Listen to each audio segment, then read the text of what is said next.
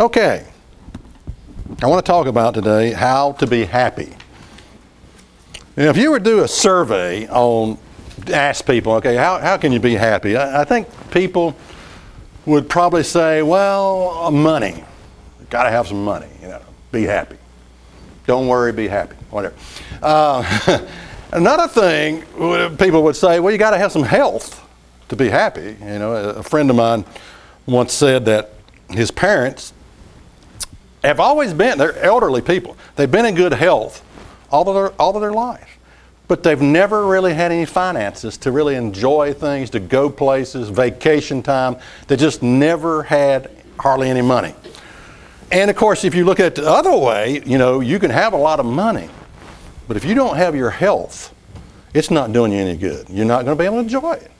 So if you ask, okay, what will make you happy, you know, how to be happy, I think a lot of people would say material blessings, you know, material things. And the world in which we live sort of focuses on that, you know. It's just everything, every ad, every magazine ad, everything is about the new toy, the new object, the new car, the new house, the new whatever.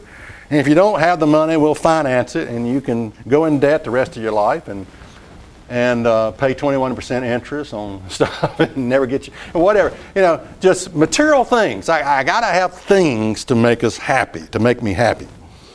And I don't know how many people on down the list, it may be on down the list, would say, you know, how to be happy would say, a relationship with God. You know, I don't think that would be at the top of the list for most people, but it should be.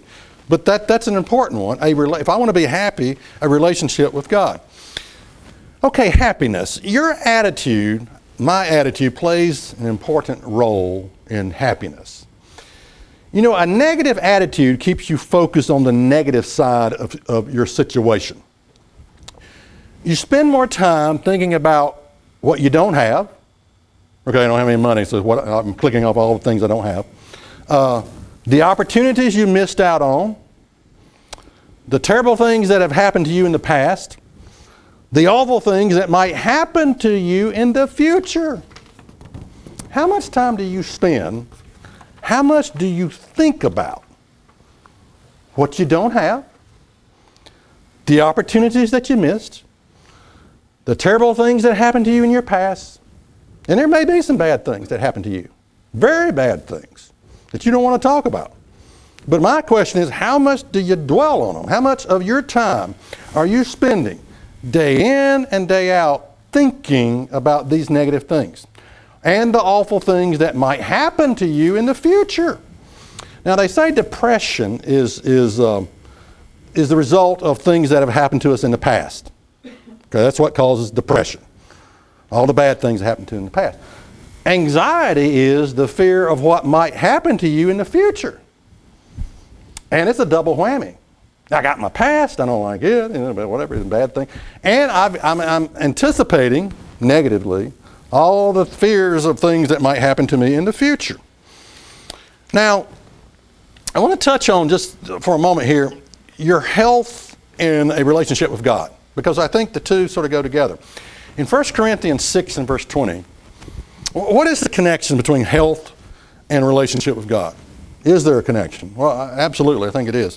1 Corinthians 6 and verse 20, "For you are bought with a price. Therefore, glorify God in your body and in your spirit, which are God's." Both belong to God, your spirit and your body. So there's a body and spirit connection when it comes to your relationship with God.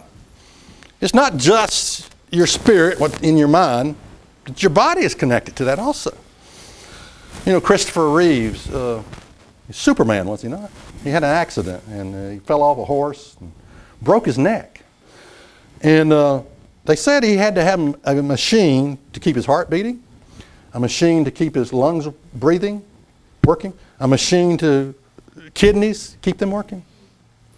Now, in his spirit, he could worship and honor God. And I'm saying, you know, people that are, you know, crippled or whatever, or you know, from the neck down, whatever, he could still have a relationship with God. Those people can have a relationship with God. But in order to glorify God in your body, You need a body that works. Work for God.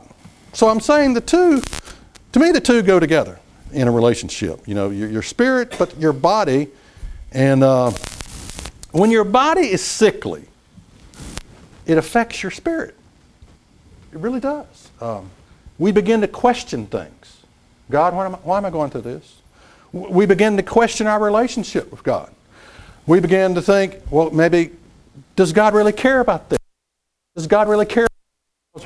Why am I going?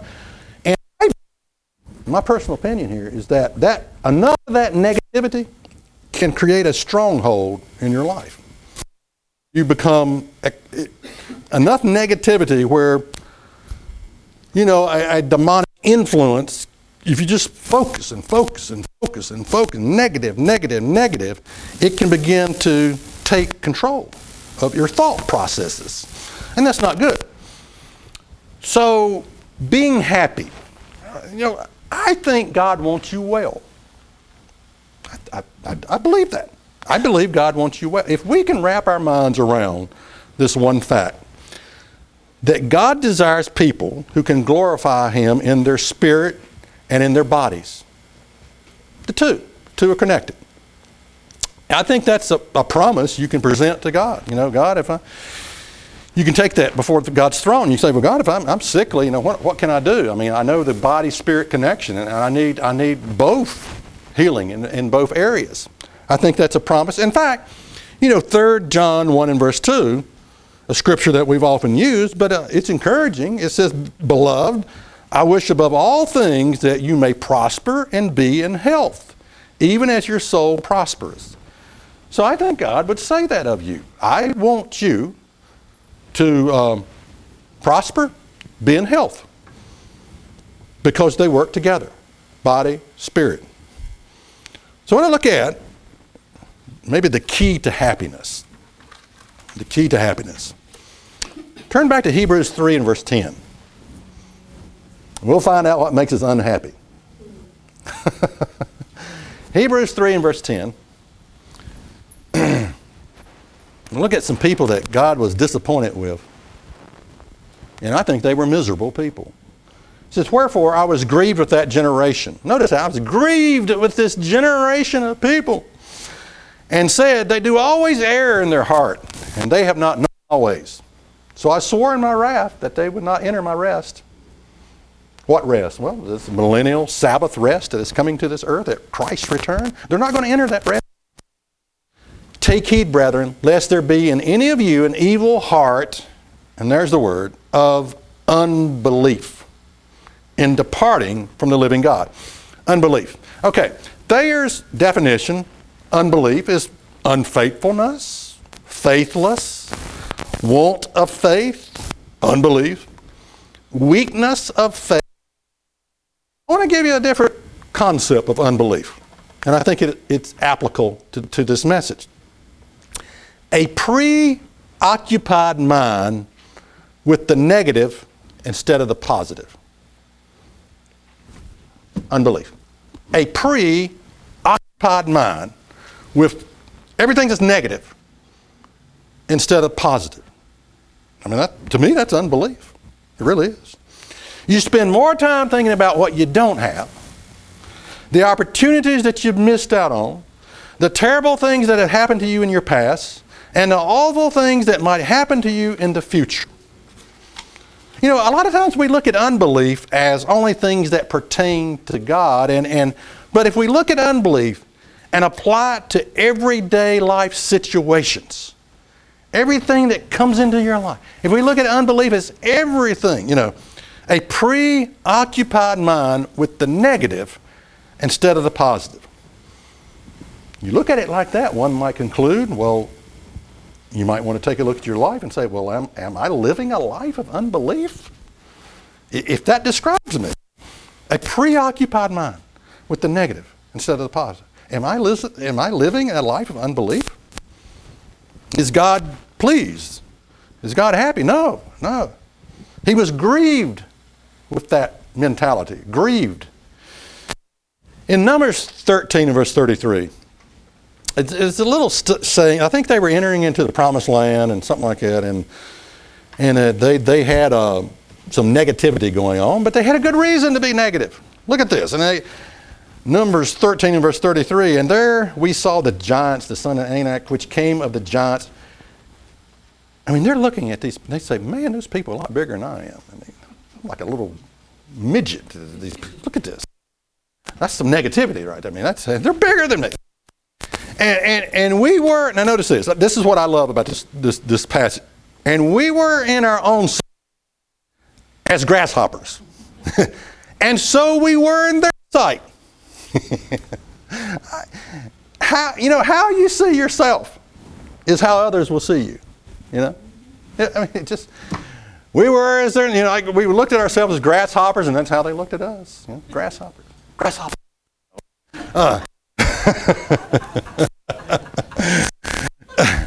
Now, I want to, a preoccupied mind with the negative instead of the positive. I want to tell you what that is. It's the utopia of self-centeredness. Okay?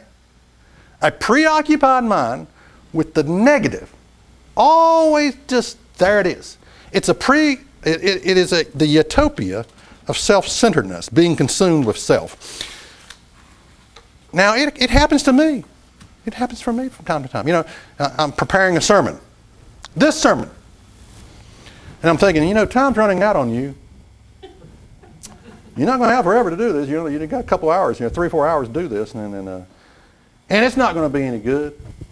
You ever tell yourself that stuff? Yeah. Spend more time thinking about what I don't have written down instead of what I got written down. The truth of the matter is, instead, a preoccupied mind with the negative instead of the positive. Instead of thinking, why can't I think, this sermon is entitled, How to Be Happy. How could it not be good? This could change someone's life. I can't think of a more important message that needs to be heard. This message will help others. In other words, you get your mind off yourself. You can serve God. Let me tell you something. You can serve God and still your mind can be totally consumed with yourself. How you look, how you appear, it really can happen. And even when you're serving others, it can still be about you. And I'm trying to work away from that.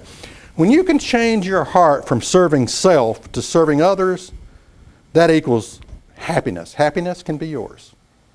When you change your heart from serving self and to focus on self, and serving others, happiness can be yours. Our Savior told us how to be happy. Our Savior told us how to be happy. And we're going to look at His instructions. John 13 and verse 13.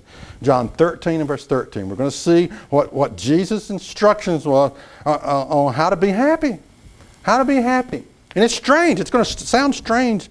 It's going to fall on your ears as well, we all know it. But it's what? Look at this. Okay. John 13 and verse 13, we read this at the Passover. You call me Master and Lord, and you say, well, for so I am. I like that statement. That's just, that's confidence right there. So I am. If I then, your Lord and Master, have washed your feet, you ought to wash one another's feet. For I have given you an example that you should do as I have done to you. Verily, verily, I say unto you, the servant is not greater than the Lord, neither is he that is sent greater than he sent him. If you know these things, and there's the word, happy are you if you do them. Happy. Don't worry, be happy. Now, don't answer this question. It's sort of a trick question, but can you, think about the foot, can you wash someone's feet and still be focused on yourself? Yes, absolutely. What you look like, my humility. See, this is the downside, and this is what I'm trying to get away from. Any godly service that you can do can be turned into self-glory. It's not about the people you're serving, it's about you. And sometimes the better you get at it, the worse it gets. The more it turns inward on you. That's the downside. Notice that. The better you get at it, the more the inward turn is self-glory. We need to lose ourselves. Lose ourselves. We need to be liberated from ourselves. We need to serve without even thinking about self. We need to come to the point where I am doing this for the good of mankind. This ministry, what I do for a living is for the good of mankind. The benefit of mankind. It's for to help mankind. It's not about me. Happiness, I believe, can be ours if we can just make this little tiny adjustment. Romans 12 and verse 2, you don't have to turn there, but it says, "Do not conform to the patterns of this world, but be transformed by the renewing of your mind, that you will be able to test and approve what God's will is, His good, pleasing, and perfect will." Once you find God's will, lose yourself. Lose yourself in God's will. That's a strange concept. Lose yourself. Just lose yourself in God's will. Jesus put it like this, or references, you don't have to turn there, but references Matthew 10 verse 39. "He that finds his life shall lose it. And he that loses his life for my sake shall find it." So it's kind of like a conundrum also. You're lost in God's will. Lost in God's will. Someone said that we do not have the power to change anything but our actions and reactions. That is so powerful. We have, often we look at, okay, how can I change that person? You can't. No matter how much, you can't change another person. The power to change, we don't have the power to change anything but ourselves. And that's with God's grace that we do that, God's Spirit that we do that. Let me reference that. We do not have the power to change anything but ourselves. Actions and reactions. But you can start today changing that, how you respond. When you can change your heart from serving self to serving others, it equals happiness. Happiness can be yours. Our Savior told us how to be happy. Serve others.